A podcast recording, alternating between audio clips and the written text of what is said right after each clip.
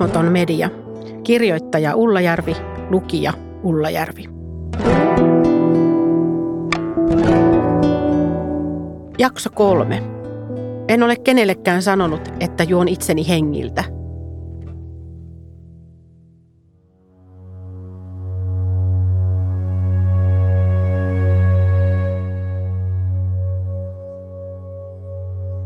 Kansallisarkiston tutkijasalissa kuuluu vain paperien rapinaa ja tietokoneiden naputusta. Kiviseinien ulkopuolella vuoden 2018 alkukesän vehräys syvenee.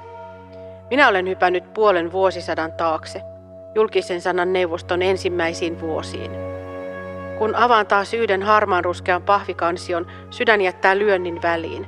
On se, kirjailija Timo K. mukaan allekirjoittama kirje JSNlle – Päiväys on 24. marraskuuta 1970 Orajärvellä pellossa. Sinisellä kuulakärkikynällä kirjoitetussa viestissä lukee Pyydän julkisen sanan neuvostoa esittämään voimakkaimman mahdollisen paheksuntansa tavasta, jolla julkisessa sanassa on esitetty henkilöstäni ilmeisen tahallisia tai aiheettomasti julkisuuden halua ilmentäviä, minua vahingoittavia lausuntoja – etenkin sitä tapaa, jolla suuhuni ja kissan korkuiseksi otsikoksi on pantu lausuma, joka ei ole minun suustani lähtöisin. En ole kenellekään sanonut, että juon itseni hengiltä, enkä aiokkaan sanoa. Pyydän julkisen sanan neuvostoa ryhtymään kaikkiin mahdollisiin toimenpiteisiin jutun tekijän tai tekijöiden selville saamiseksi ja tarpeellisten oikaisujen ja anteeksi pyyntöjen esittämiseksi – Mukka jatkaa. JSN kansiossa on mukana lehtileike, johon kirje viittaa. Hymylehdessä julkaistu juttu on otsikoitu Rakkauden ja kuoleman lauleja Timo K. Mukka, juon itseni hengiltä. Uppoudun juttuun. Räväkästä otsikosta huolimatta itse juttu ei ole sävyltään varsinaisesti ilkeä, vaan kuvaa paljastavasti nuoren ja köyhän taiteilijaperheen elämää pellon syrjäkylällä. Mukaan alkoholiongelmaa ei peitellä – Kantelussa muka kuitenkin katsoo, että toimittaja johti häntä harhaan haastattelutilanteessa saadakseen hänet avautumaan. Löydän kansiosta myös sen, miten julkisen sanan neuvosto mukalle vastasi. Kirjeessä JSN neuvoi kirjailijaa ensin lähettämään lehteen vastineen. Jos vastineen julkaisusta ei päästäisi yksimielisyyteen, vasta sitten neuvosto voisi ottaa asian käsittelynsä. Tästä ohjeesta tuli neuvoston yleinen käytäntö, joka jatkuu tänäkin päivänä. Koko tapahtumasarja sysäsi liikkeelle historiallisen muutoksen suomalaisessa mediaetiikassa ja ihmisten yksityisyyttä koskevassa lainsäädännössä.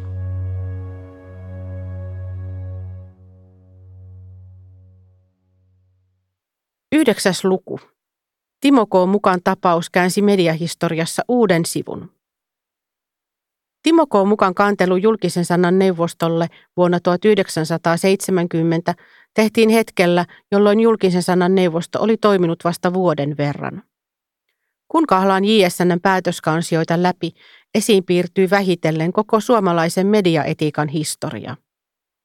Päästäkseen noiden kansioiden äärelle on pitänyt hankkia tutkimuslupa, sillä kansiot sisältävät myös arkaluontoisia ja yksityisyyden suojan piiriin kuuluvia asioita. Minua kiinnostaa erityisesti se, mistä kielteiseen julkisuuteen joutuneet ihmiset ovat kannelleet ja miten neuvosto on tilanteet ratkaissut. Haluan tietää enemmän siitä mediakulttuurista, joka synnytti nykyiset journalistin ohjeet ja rakensi pohjan sille mediaetiikalle, johon toimituksissa nykyisin nojataan. Arkistokansioissa vastaani tulee lakimiesten huoliteltuja sanamuotoja kanteluissa, jotka koskevat liikemiesten yksityiselämän riepottelua tai yritysten väärinkäytösten paljastamista lehdissä. Samassa mapissa on Kakolan muurien sisällä ruutupaperille rustattuja moitteita toimittajille, jotka kirjoittavat kaikista vangeista huumerikollisina. Timo K. mukaan kohtalo on yksi mediahistorian tärkeitä virstanpylväitä.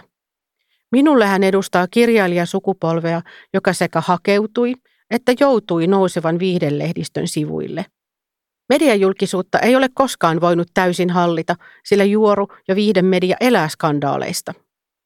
Mukaan vuonna 1964 ilmestynyttä esikoiskirjaa Maa on syntinen laulu ihasteltiin omana aikanaan naturalistisena ballaadina ja kauhisteltiin ylierottisena ja rivona.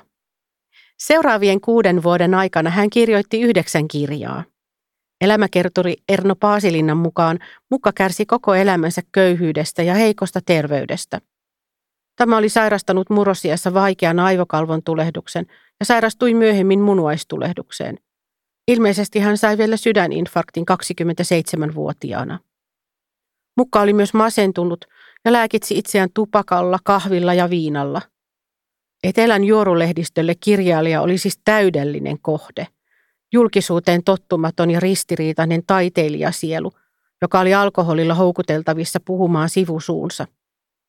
Näin jälkeenpäin ajatellen hän oli kohuvuosina myös kovin nuori. Jupakka mukaan ja hymylehden välillä alkoi tuosta kantelun kohteena olleesta jutusta vuonna 1970. Hymylehti ei anteeksi pyydellyt. Tammikuussa 1973 hymyssä ilmestyi suoranainen herja kirjoitusotsikolla Riiput ristillä jo, Timo K. Mukka. Jutun kirjoittaja syytti Mukkaa valehtelusta – ja väitti tämän tuhlanneen saamansa taiteilija-apurahat vieraisiin naisiin ja viinaan niin, että perhe jäi heitteille. Ja kun tässä ei ollut kylliksi, mukaan sanottiin myös syyllistyneen rattijuopumukseen ja sekaantuneen alaikäiseen tyttöön. Uupunut kirjailija järkyttyi, joutui välillä sairaalahoitoon ja lopulta kuoli kaksi kuukautta jutun julkaisun jälkeen maaliskuussa 1973. Hän oli vain 28-vuotias. Leski syytti lehteä kuolemantuottamuksesta ja myöhemmin hymyn kustantaja ja päätoimittaja tuomittiin oikeudessa tuntuviin korvauksiin solvauksista. Timo K. mukaan ja hymylehden välinen traaginen riita on aikansa kuva. 1960-luvulta alkaen aikakauslehdistö oli kasvanut ja etenkin televisio ryhtyi muokkaamaan meille aitoja julkiksia – oli eri asia seurata julkisuuden henkilöitä elävinä TV-ohjelmissa kuin pelkästään lehtikuvissa ja jutuissa. Lisäksi 1970-luvun alussa uusi elintarvikeasetus toi lehdet myyntiin myös ruokakauppoihin. Tällöin raflaavat kansijutut julkisuuden henkilöistä tulivat tärkeiksi. Todelliset tai rakennetut skandaalit olivat keino sytyttää kansalaisten ostohalut. Näin syntyi keltainen lehdistö – ja yksi lajityypin uranuurtajista oli juuri hymy. Hymyn perusti vuonna 1959 Urpo Lahtinen, alun perin nuorten lehdeksi, joka kuitenkin pian alkoi elää kohyilla ja juoruilla. Muistan, miten meille kotona taivasteltiin erästä sukulaisrouvaa, jolle tuli hymy. Häntä pidettiin jopa hieman liian kaupunkilaisena maalaiskylään, mutta lehden juorut taisivat silti kelvata muille emännille.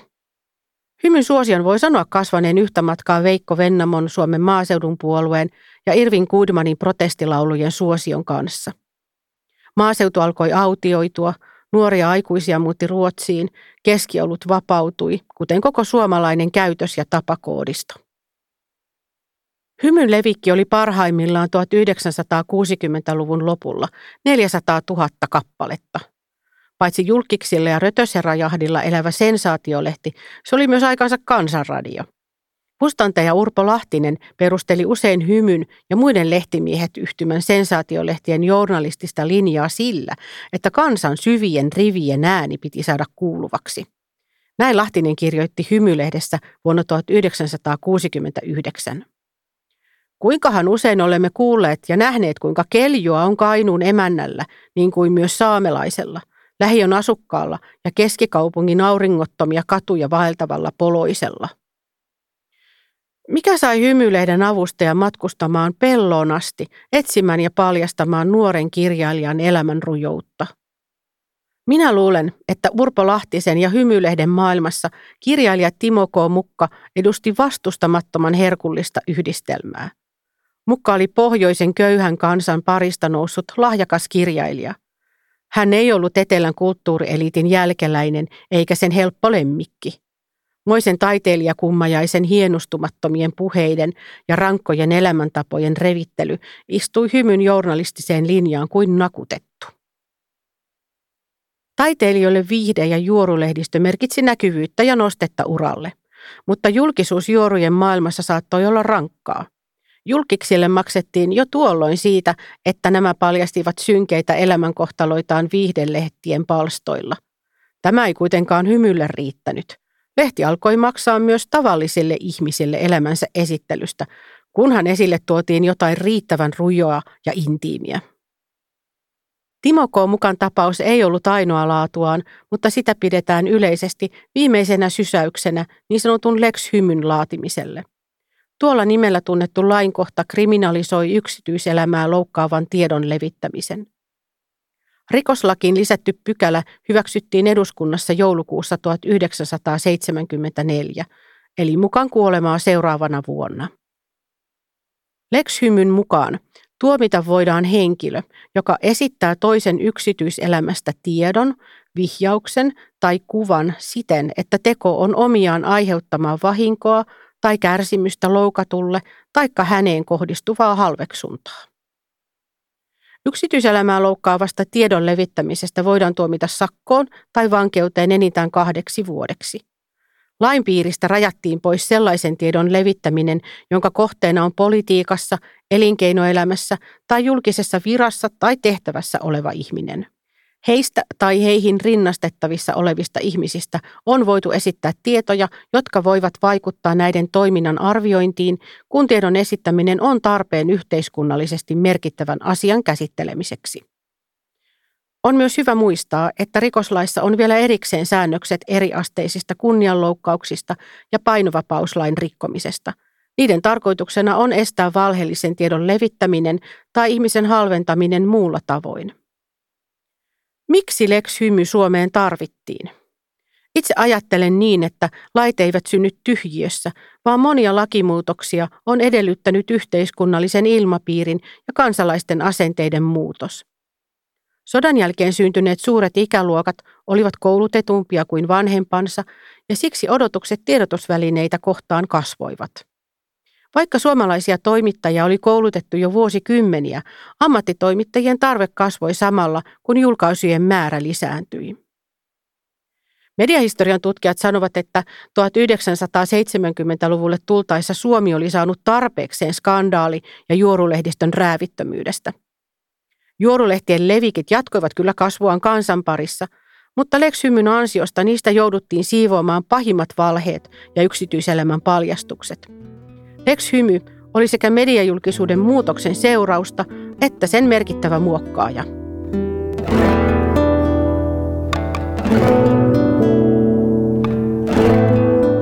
Kymmenes luku. Halpa hetki julkisuudessa.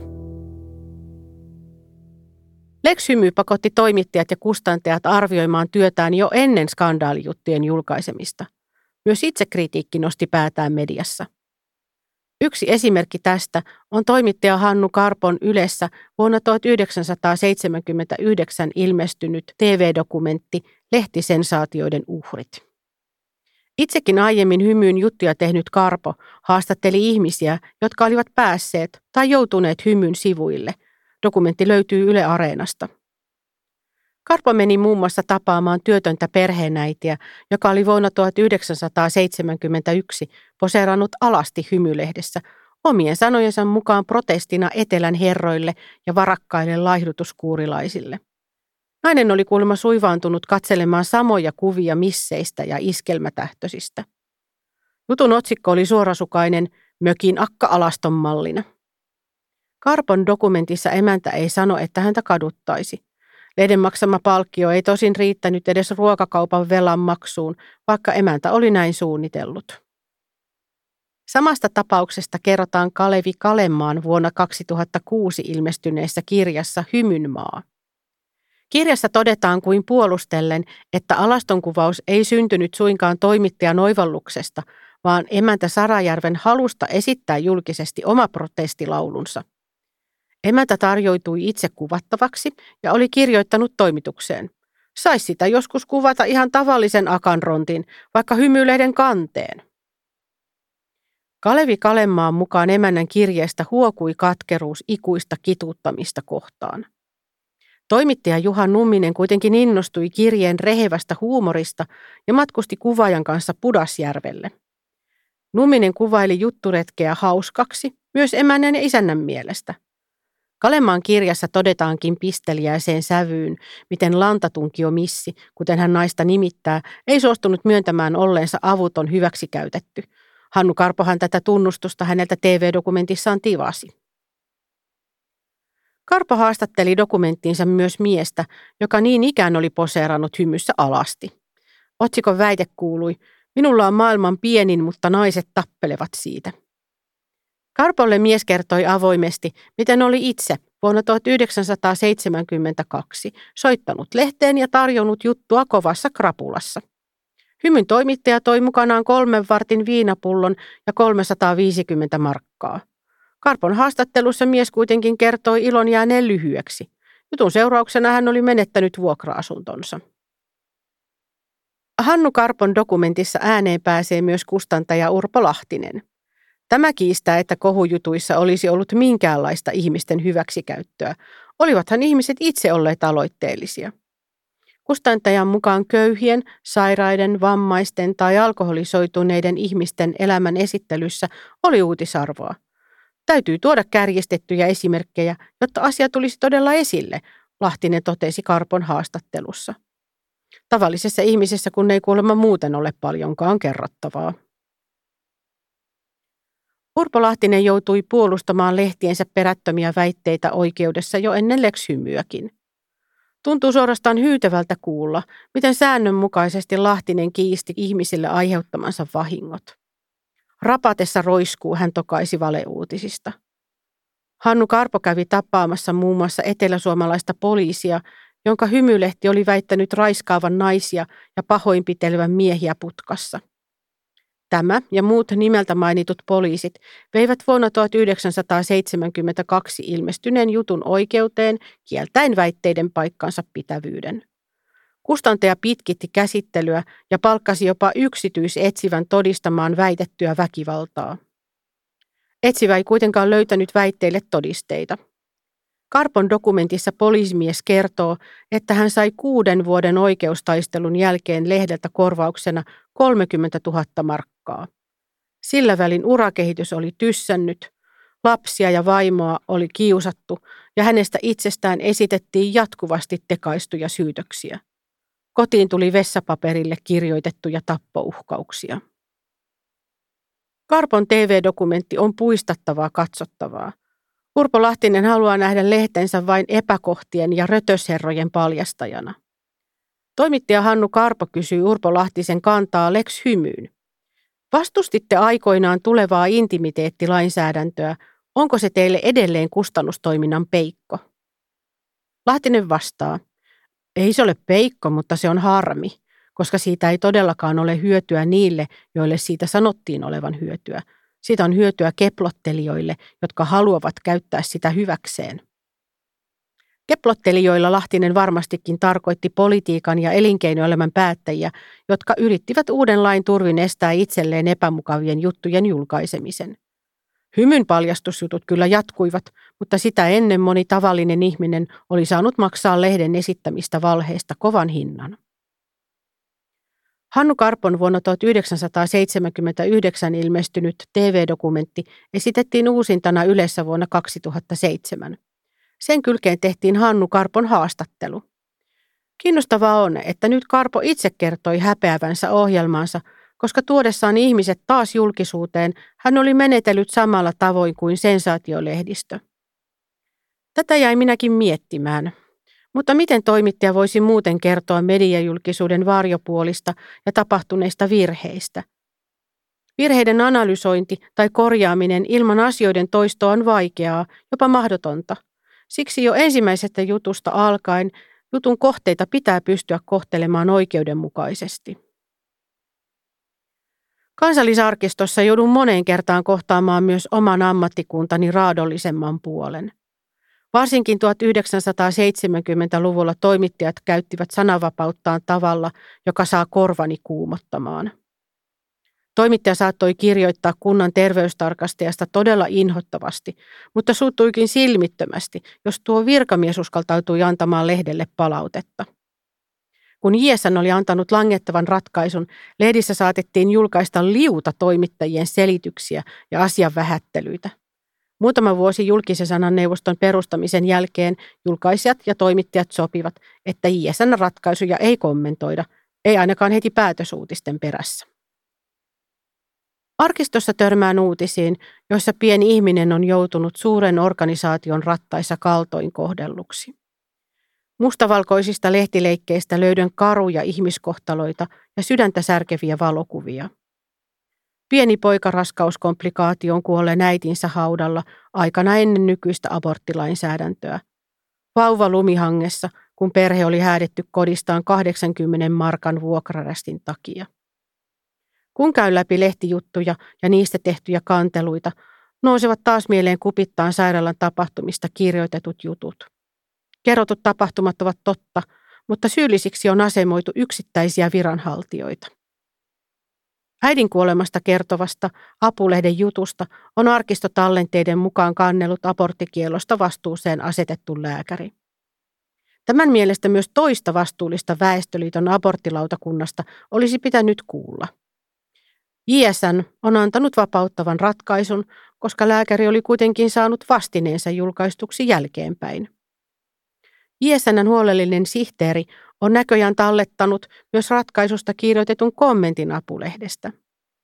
Siinä jutun kirjoittanut toimittaja pitää oman lehtimiesmoraalinsa mukaisena kertoa asioista joskus myös niiden kannalta, joilla ei ole takanaan virallisten laitosten arvovaltaa ja propagandakoneistoa. Mediahistoria todella elää näissä harmaaruskeissa kansioissa ja mapeissa – Arkistokansioihin on tallennettu muutakin kuin vain juttuja, kanteluita ja päätöksiä. Kodistaan häädetyn lapsiperheen kansiosta paljastui jutusta kannelleen sosiaalisihteerin saamia tuhrittuja lehtileikkeitä ja postikortti, jossa häntä uhataan.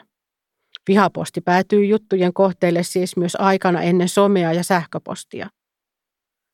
Vapauttavassa ratkaisussaan JSN toteaa, että tiedotusvälineiden tulee käsitellä yhteiskunnallisia epäkohtia ja tarvittaessa puuttua myös yksittäisen viranomaisen toimintaan.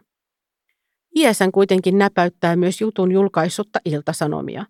Neuvosto pitää arveluttavana sitä, miten sosiaalisihteeri oli lehtijutussa korostaen leimattu henkilökohtaisesti vastuulliseksi kerrottuihin tapahtumiin. Sosiaalisihteerillä olisi ollut näin ollen mahdollisuus lähettää lehdille vastine, mitä tämä ei tehnyt. En voi olla vertaamatta noita kanteluita kupittaan sairaalan tapahtumien uutisointiin. Journalistin ohjeita ei rikota, kun haastatellaan vastuunalaisia. Niin median kuuluukin tehdä. Kyse onkin sanavalinnoista, kärjekkäistä adjektiiveista ja voimakkaista verbeistä, tunteista, jotka lukioissa halutaan herättää. Miksi? Jotta asiat muuttuisivat, jotta lakeja muutettaisiin ja jotta heikoimmatkin saisivat turvaa. Olen varma, että siksi Turun Sanomatkin uutisoi kupittaan sairaalan G1 epäilyistä ja todetuista väärinkäytöksistä, jotta asiat muuttuisivat, jotta ison organisaation rattaiden väliin joutuneita heikompia autettaisiin. Minulla oli kuitenkin jutun valinnoista paljon kysyttävää, kun ryhdyin sopimaan haastatteluja Turun Sanomien toimituksen kanssa. Kysymyksiini asettui talvella 2018 vastaamaan Turun Sanomien entinen jo eläkkeelle jäänyt päätoimittaja Riitta Monto. Hän vastasi lehden eettisestä linjasta siihen aikaan, kun kupittaan sairaalasta uutisoitiin.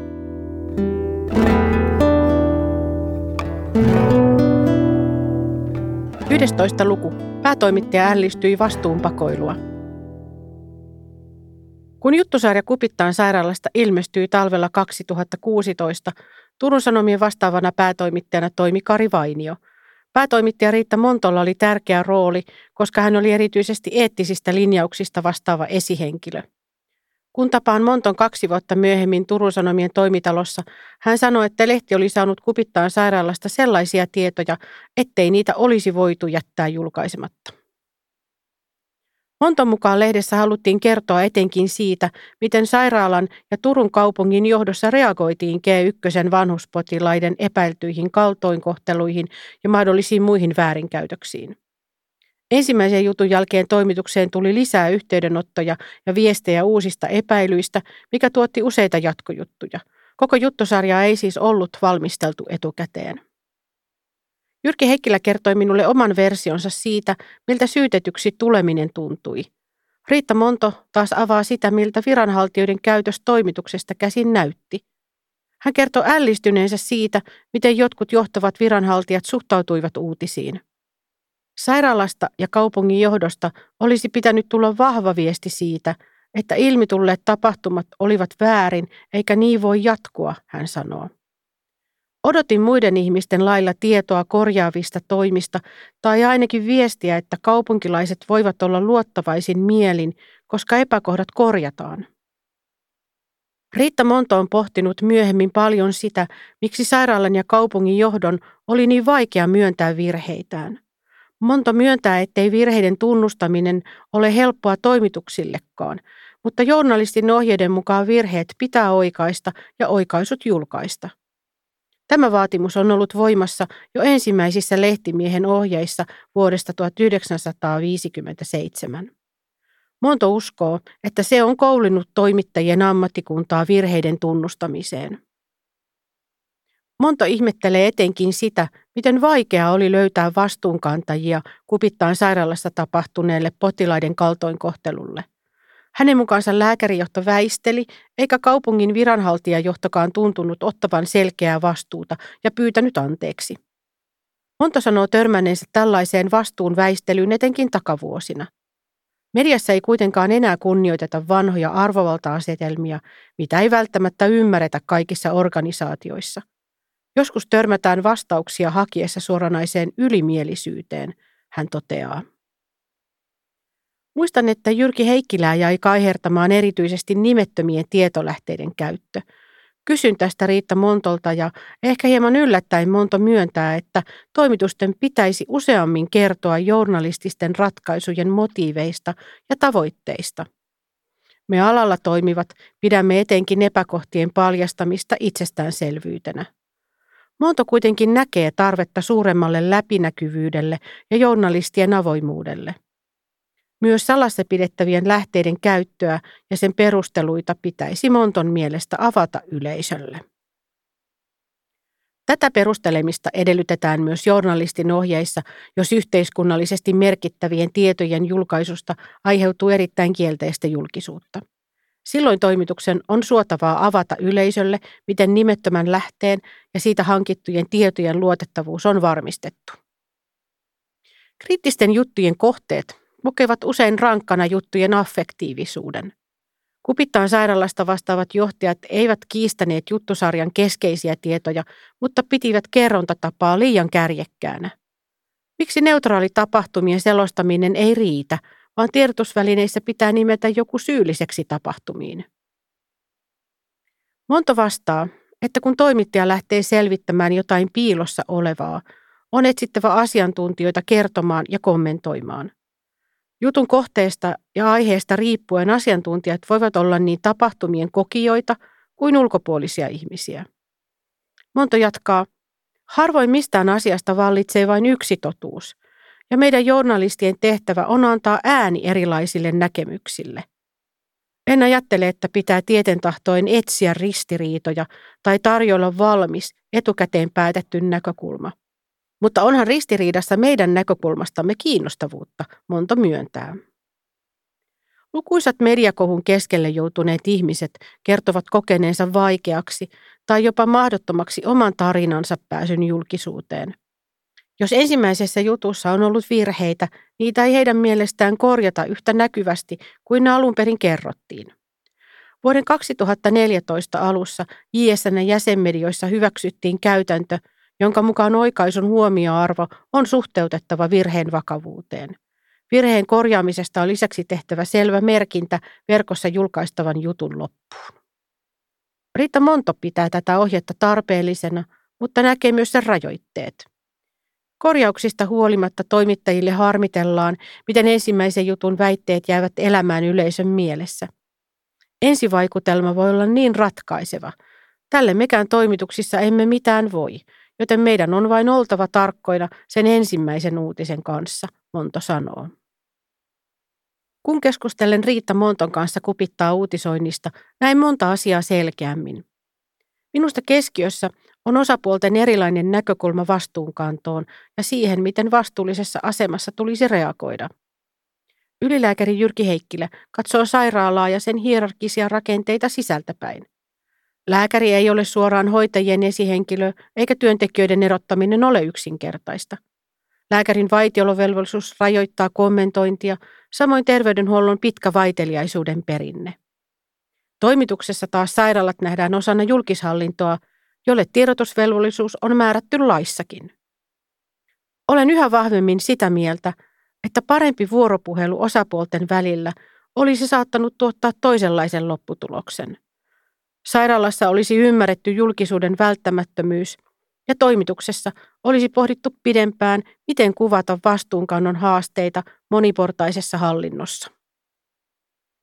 Arkistossa viettämäni aika sai minut ensi kertaa kunnolla tajuamaan, miten kaukaa juontuvat suomalaiset journalistiset käytännöt ja koko mediaetiikka.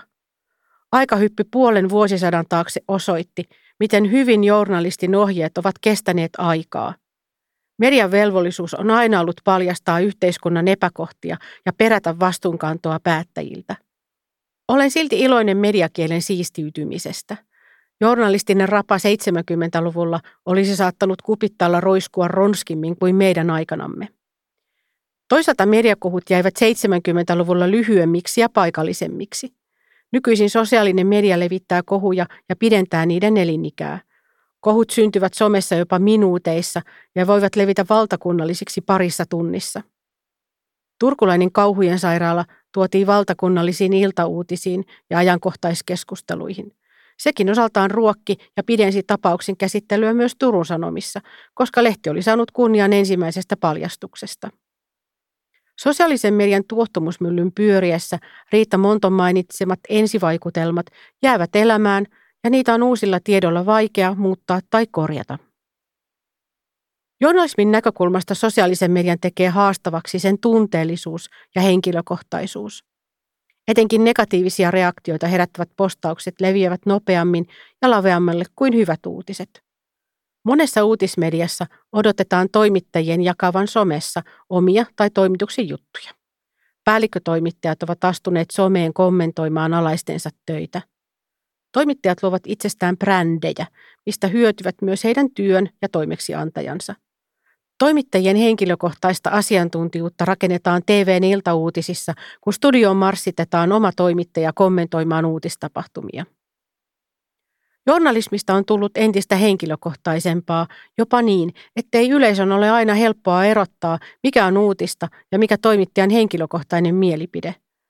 Toimittaja ei enää olekaan vain neutraali raportoija, vaan hänen tekemänsä uutinen muuttuu yleisön mielessä toimittajan omaksi näkemykseksi.